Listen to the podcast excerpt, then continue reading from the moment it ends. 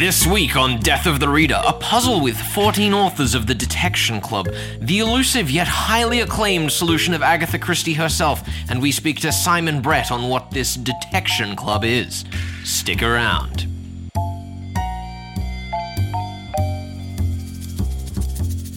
You're listening to two S E R one oh seven point three. This is Flex and Herds bringing you Death of the Reader, your murder mystery world tour. These mysterious tunes brought to you by Paul Meter, our audio extraordinaire. Today, Herds, you're mm. tackling The Floating Admiral, written by the Detection Club. Well, thank you, Flex. Wait a second, the Detection Club? Who's the author? Well, I was hoping you'd read the introduction at the beginning of the book so you would, you know, go into this with a bit of understanding.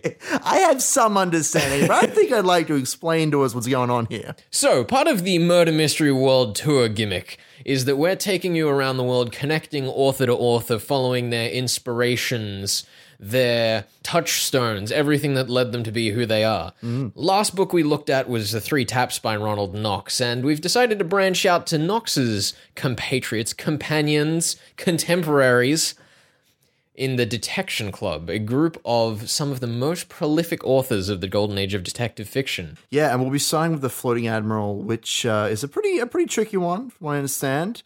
We're doing the uh, the first four chapters just to kick us off for this episode. And yeah, the Detection Club, it's a group of like-minded murder mystery enthusiasts, uh, along with Knox and Agatha Christie and some others you might may or may not be familiar with, just getting together and writing murder mysteries and challenging each other, which I think is really cool. So The Floating Admiral is a very interesting story, and you might have heard me speak to Andrew Popple about it.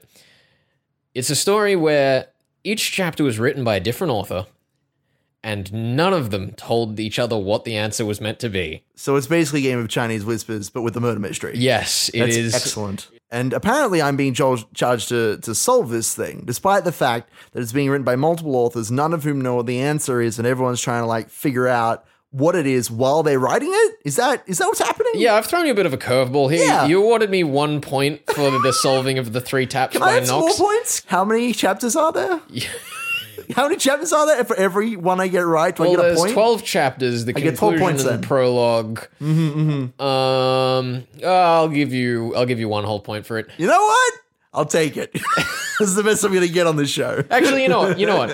I will say, and we'll talk about this coming up a bit later in the show, but several of the reviews, both modern and contemporary, of this novel have said that Agatha Christie's solution to the story is worth the sales price of the book alone. Oh. So if you can get the official solution and Agatha Christie's solution, you can have three points. Oh, boy. And that's part of this, isn't it? She's chapter four, isn't she? She's chapter four. Oh, I guess we'll have to see how I go later on then. My goodness. I'm looking forward to it. Yeah, so it's one of these very, very strange things. You think when you have a puzzle, you'd like to know that it can be solved. Mm-hmm. But in this case, we have a puzzle where we don't know if we can solve it. It's almost by premise against the rules of Knox, where the mm. author should be letting you know that it's fair and solvable. We do also have that prologue, which apparently was written after the rest of the book was put together. Yes. So there might be some clues in there, I hope. I'm banking a lot on those. The prologue by G K Chesterton and the conclusion by Anthony Berkeley, mm. uh, they're two things that were written with the full knowledge of the book. So you've got a you've got a little helping hand there with that introduction. Yeah, I'm hoping. I have some thoughts on that, but we'll, we'll get to that later. The, the description of G K Chesterton's prologue Prologue is typically paradoxical. It's great. So you you don't want to take that with uh, without your you know helping of salt. Your your powder keg full of salt. Is yeah. That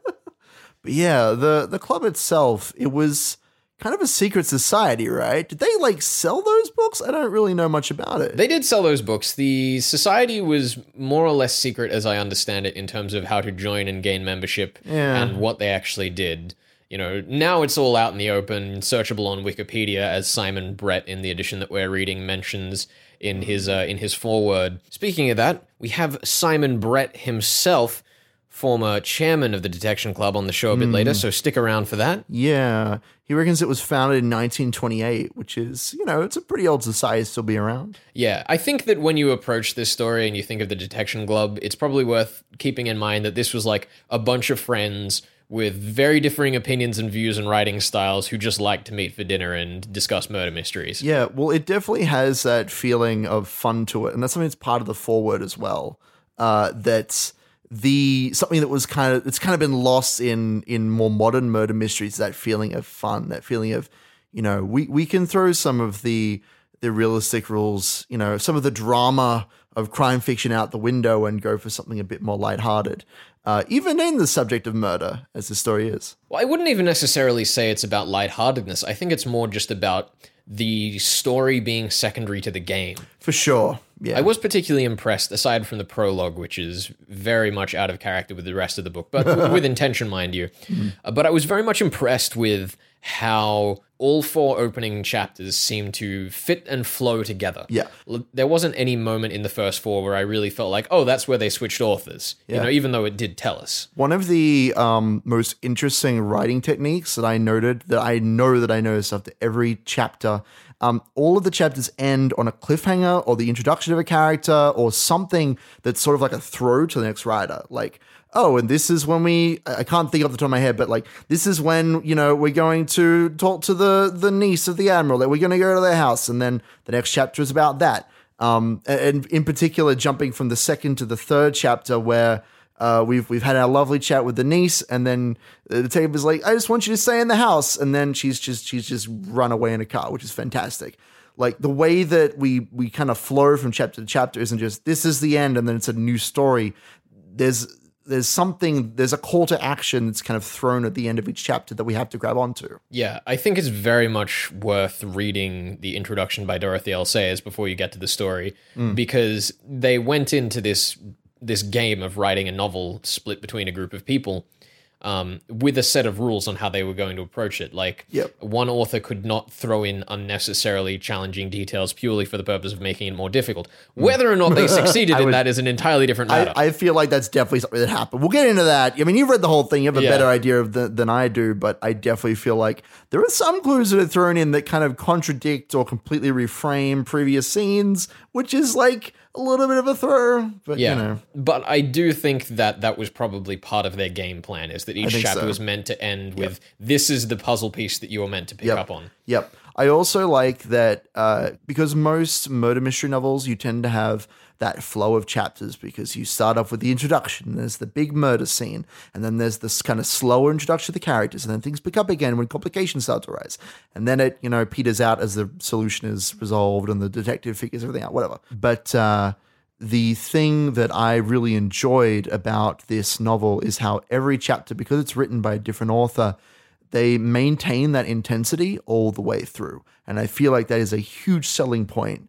Um, if you want to like recommending it to someone, if you want to read something where every chapter has a significant clue and a different way of approaching the mystery, this is the one. Yeah, it very nicely follows where your headspace is as a reader, because each of the authors was trying to figure out what the hell was going on at the same yep. time you are. Yep. So you're never left behind by the author that you might be in one that is written by a single author.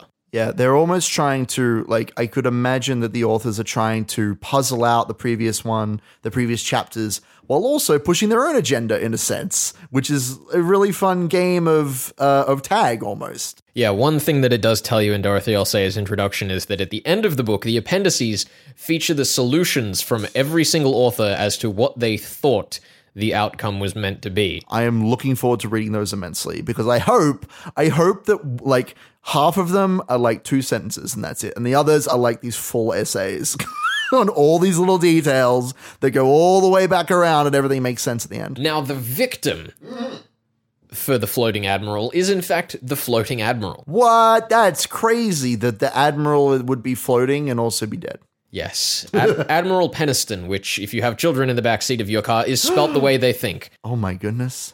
That's inappropriate. It is very. Uh, also a real place in England, I oh, found cool. out in researching. Now, the Admiral is found in a situation which, as with many a murder mystery, simply does not make sense. Mm-hmm. He's found in a boat in the river, stabbed through the heart in a large overcoat.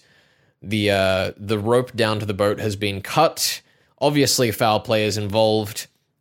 And he's found by this uh, strange gentleman named Neddy Ware. I just want to say I'm thankful it's not a locked room mystery. Because- that is a very interesting detail about this story.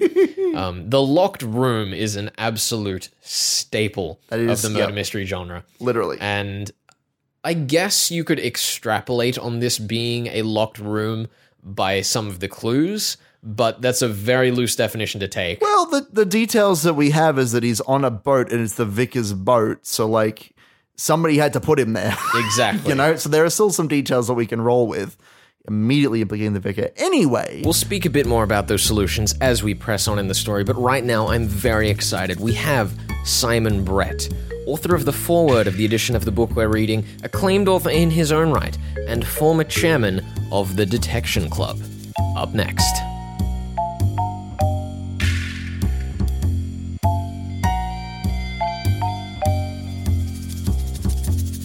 You're listening to two S E R on one oh seven point three, and this is Flax and Herds with Death of the Reader, your murder mystery world tour. Today we have a very special guest with us, uh, Mister Simon Brett, from all the way over in the great England itself, once president of the Detection Club. Simon, how are you doing today? I am very good, thank you. That's excellent, that's excellent. Uh, our resident Flex here has actually read one of your novels. I, I hear it's uh, it's called A Decent Interval, so this is a real treat for him. Yeah, when I was first getting into detective fiction and going from a casual reader of it to a, you know, keen solver of the stories, some of the Charles Parrish novels were the first ones that I got into to actually uh, figure out how the genre works. So it's very exciting to get the opportunity to speak to you, Simon. Oh, well, you're clearly a man of, of discrimination. I look for, I look forward to reading the novel myself when I can get around to it. Yeah. yeah. I wanted to ask you, you're quite the writer yourself. Uh, you've been penning murder mysteries since nineteen sixty-five uh, with Cast in Order of Disappearance. I'd just like to ask, why yeah, did you... Yeah, actually nineteen seventy-five. nineteen seventy-five, rather. Yes, indeed. Yes. I'm, why did I'm, you... I'm quite old, but not that old. Why did you start writing initially, Simon? Um, it came directly out of my day job at that time, which mm. was being a radio producer, would you believe? Oh, I and would. I was working at the B B C, and I was delegated to produce a series of adaptations of the Dorothy L. Sayers, Lord Peter Wimsey stories. And um, I'd always been a bit frightened of mystery fiction up until mm. that point. You know, I thought you needed a computerized brain to work out the plot. Um, but in fact, as I worked very closely with the guy who was adapting the book, a writer called Chris Miller, mm. I got less frightened of the genre um, because I found, well, we found some lovely things like great big holes in Dorothy L. Sayers' plots, which was very encouraging. um, but also I found that character and dialogue were at least as important as the plot.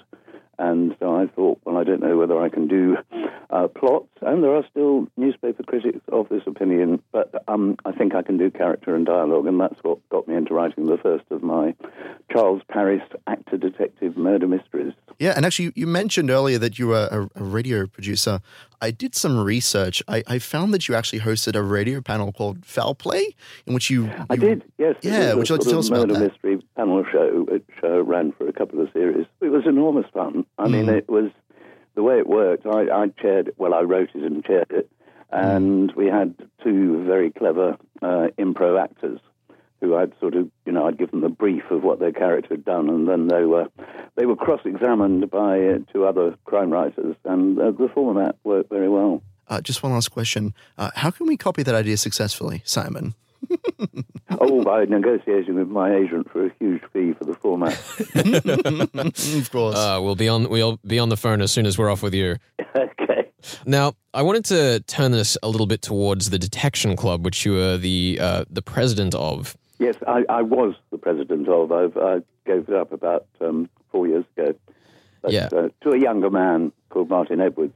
Mm. But uh, no, I was president for fourteen years, so I, yeah. I know it fairly well. The uh, the novel that we're covering alongside our chat with you here is The Floating Admiral, which you wrote a foreword oh, yes. to.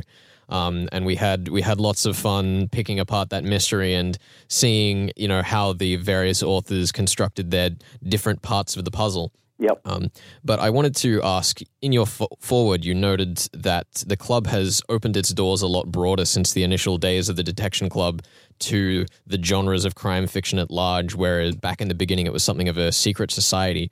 What do you think yes, led to it, that it, widening it, of the gate? Yeah. I, I mean, I think it's because the genre has changed so much. And in fact, um, a few years ago, we did a sort of sequel to The Floating Admiral called, would you believe, The Sinking Admiral, um, which was written by fourteen current members of the Detection Club. And That was much more difficult because I can, and I know because I edited it, because back in, well, it was published about nineteen thirty, uh, The Floating Admiral. And then, although they were very different, the contributors like Dorothy L. Sayers, Agatha Christie, uh, E C Bentley, um, G K Chesterton, although they were different in their styles, they were writing very much the same kind of whodunit mystery. So they could literally write a chapter and pass it on to the next one to sort of sort out the plotting, whereas it was a much more complex operation when I did it because, you know, there were legal thrillers, there were financial thrillers, there were um, all kinds of different subgenre of the, uh, the the mystery. And do you think that the the broader scope that crime fiction has these days ultimately makes a better story, or do you think it's more just the fact that it's a reflection of the times? I think there are a lot of um, reasons why. I mean, we look back to the golden age, which was the twenties and the thirties. And um, I, th- I think what happened was the Second World War was very important in the development of, of the mystery, because up until then, you know, a lot of the classics of the golden age, as it's called, were really very playful, you know, and they were, they were jokey about murder and death. Um, and I think the Second World War, when, you know, very few families didn't know somebody who was a casualty, uh, that made it slightly less tasteful.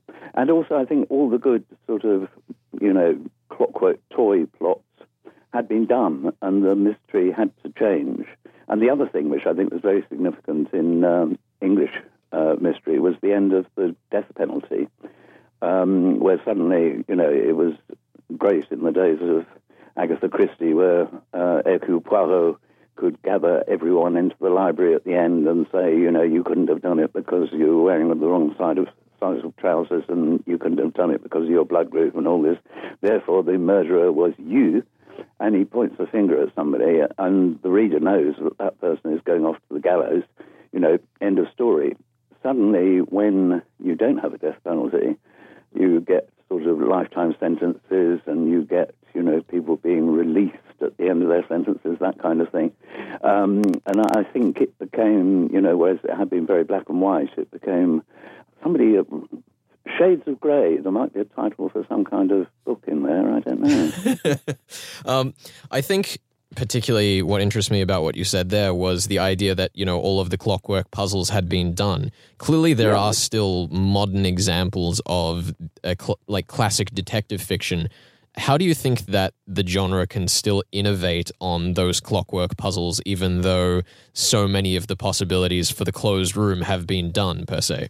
I think it's pretty difficult, and I have great admiration for people who, you know, can come up. I mean, I think I think there are a lot of writers out there who are very good at doing twists, you know, where something is totally unexpected and, you know, as you read, you go, oh, gosh.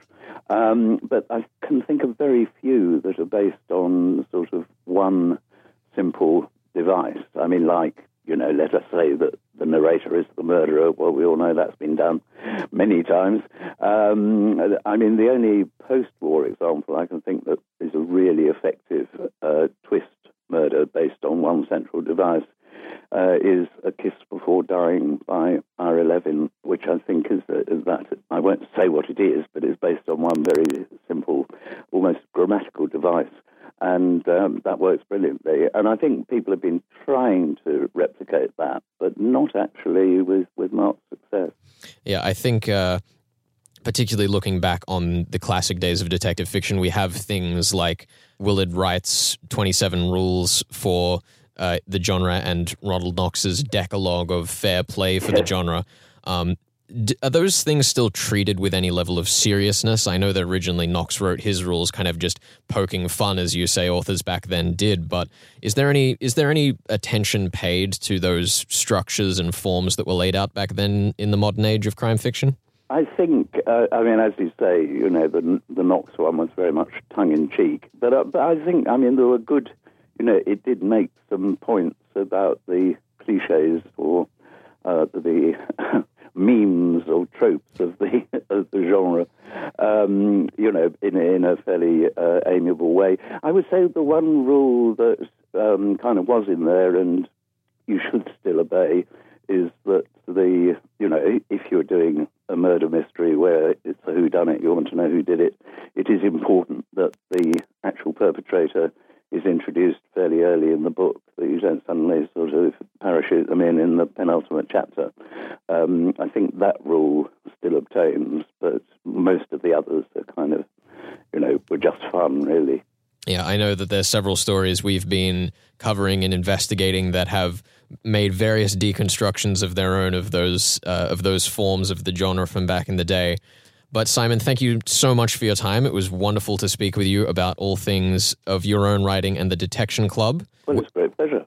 I hope you've all enjoyed hearing from Simon Brett. It's been an absolute pleasure speaking to you, Simon, and I'm a particular keen fan of Charles Parrish, and I can't wait to get back into those stories. Uh, great. You're on two S E R. This is Death of the Reader. That was Simon Brett, and you're investigating The Floating Admiral.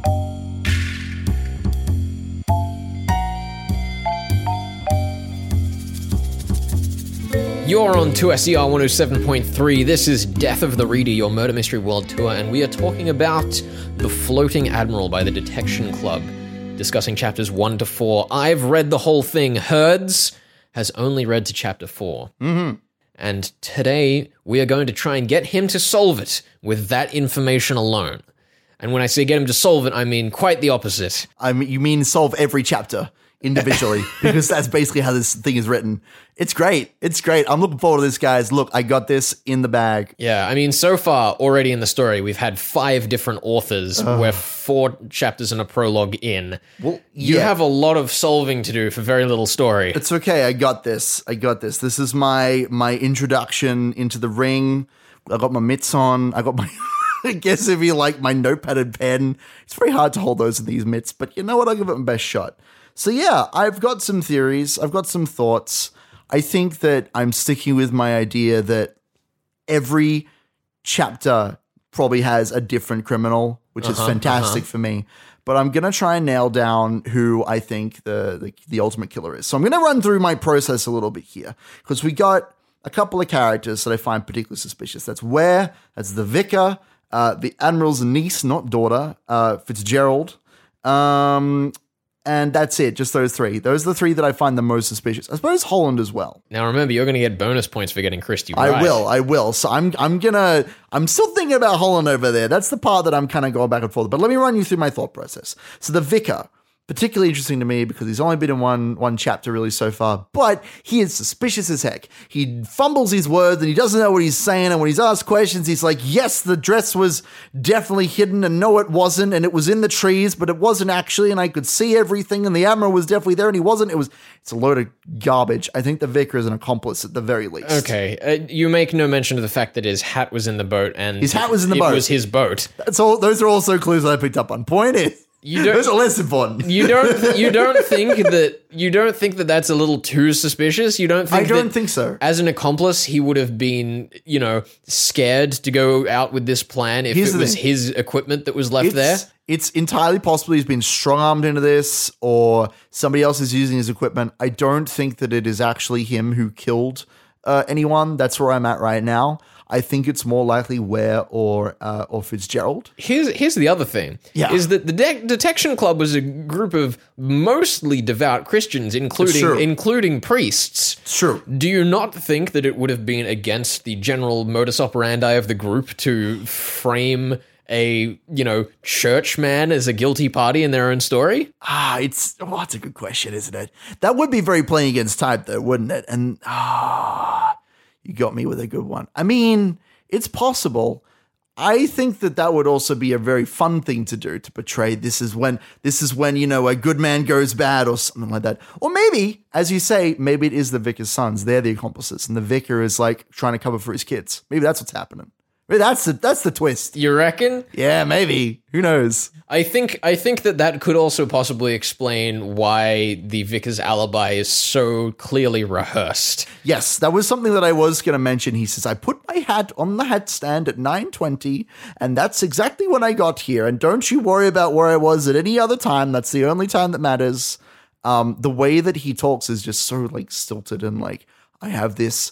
I have this idea in my head. I think he might be trying to cover for his boys. but I'm not one hundred percent on the vicar. I don't think he's a killer, though. Certainly not in chapter one. Now, Herds, I have entitled this battle The Crux of Christie. Why would you call it that? Because, as I mentioned earlier on this day, the Agatha Christie solution to the story is said to be worth the admissions price of the book alone. Yep. Now, Herds, oh, no. Does this to you scream that Agatha Christie's solution that she was thinking of is the best, the most accurate, the least accurate but most entertaining? Probably that one. It probably means it's as far from the actual truth as you can get, and is probably very complicated. Now, I'm trying to recall, that was just a conversation with Missus Missus Davies. It was indeed. Yes, it was It was the mostly conversation chapter, uh, which was excellent, by I the way. I would have entitled it entirely conversation, mind you, but not to worry. Yeah, I think, because the main piece of information that we kind of learned from that chapter is that uh, the Admiral could not have gone to London, so somebody must have brought him the newspaper, and that the Admiral came to the inn where she's at and was all... Is Mister Holland here? And then I don't remember what response he got. It was probably no. Well, and then he, he went away. He got the response, which was, we'll go fetch him. And then he That's said, right. Not the matter. I right. need to leave anyway. Yes. So, oh man. And if that, in fact, was the Admiral, he couldn't have been the one lying in the vicar's boat because he would have been on a train instead. You're absolutely correct. You're absolutely correct. So it was probably someone else. I mean, there are so few options. It could be the vicar as an accomplice, but I don't think that like makes a lot of sense for him to do that. He's a churchman, after all. He would never get invo- involved in murder. Um, I think it's more likely Holland himself, honestly, if I had to pick a character. Um, you don't think that Missus Davis would have recognized one of her own patrons? Not if you were wearing a disguise like a coat or something that the Admiral normally wears. I don't know. Missus Davis seems like a pretty keen eye in many ways. I suppose. Hmm. I'm trying to recall exact how the timing would line up. Well, that's the thing, is that it wouldn't really, would it? Unless there's like, t- well, unless it's twins, but I don't think, we haven't been prepared for twins we at all. We have not been no. prepared for twins. And I, will, Knox, I will put that I, on the mm, table. I'm going to side with, I'm going to side with Father Knox, Knox on this one. Yeah, fair enough. Um, now, I, I will say that if it was the vicar, mm-hmm. you know, then he would have been on his way to London by the time that they came to rouse him in the morning to let him know about the crime. Right. If it was Holland, he wouldn't have been able to barge back into the house when we visited there earlier on in the story. If it was Neddy Ware, he was well known to the village, as was the first sentence of description of him in the entire story. Mm. What else could it have been other than the vicar's two boys? Standing on each other's shoulders. Hold on. Do we actually get told? That's a good one, though. Wearing the Admiral's coat. It makes so much sense. Uh, but as you say, the keen eye of Missus Davies uh, is is testimony in and of itself. Exactly. She could be lying, I suppose. Um, Does this make you think that there's perhaps a character important to the story who we have not been introduced to yet? Oh, I mean, obviously. We we have, like, we've been had a, hold on. You say that like we haven't had a character introduced us in, like, every damn chapter. We've had like four so far. However, there's going to be a new one every chapter. As as your trusting compatriot, one uh-huh. would one would hope that I had presented you an adequate challenge in the first four chapters of the book, and thus uh. the people you needed to solve the mystery. So, what is this mysterious extra person? I don't know. I don't know. I'm Does this person out. exist I don't at all? Think so. There can be no Do mysterious person. Do you think Missus X? Davis is in on the crime, and this is her alibi? No, that's insane. I mean, it might be. That'd be pretty fun, though. I I think I think that they called for Mister Holland, and it was probably a male. I at least trust Missus Davies as much to figure out as it's a it's a male individual. Um, so the only reason they could be calling for Mister Holland would be to either confirm their alibi or to give them something, or you know, interact with them. I think I think that confirming the alibi of Mister Holland would probably be the main goal. Um, oh, it's a tough one.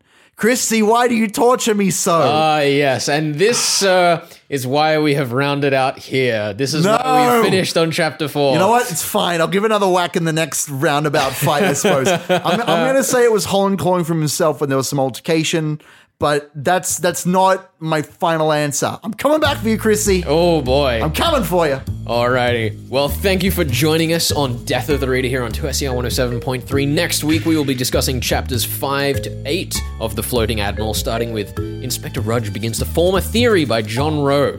Oh boy. We'll have to see if we can even trust Inspector Rudge's theory. I hope we can. Are you saying that Inspector Rudge is a suspect? I had not even considered him. You know what? I will make no confirmations nor denials. Oh, so, no. I'm scared. See you then.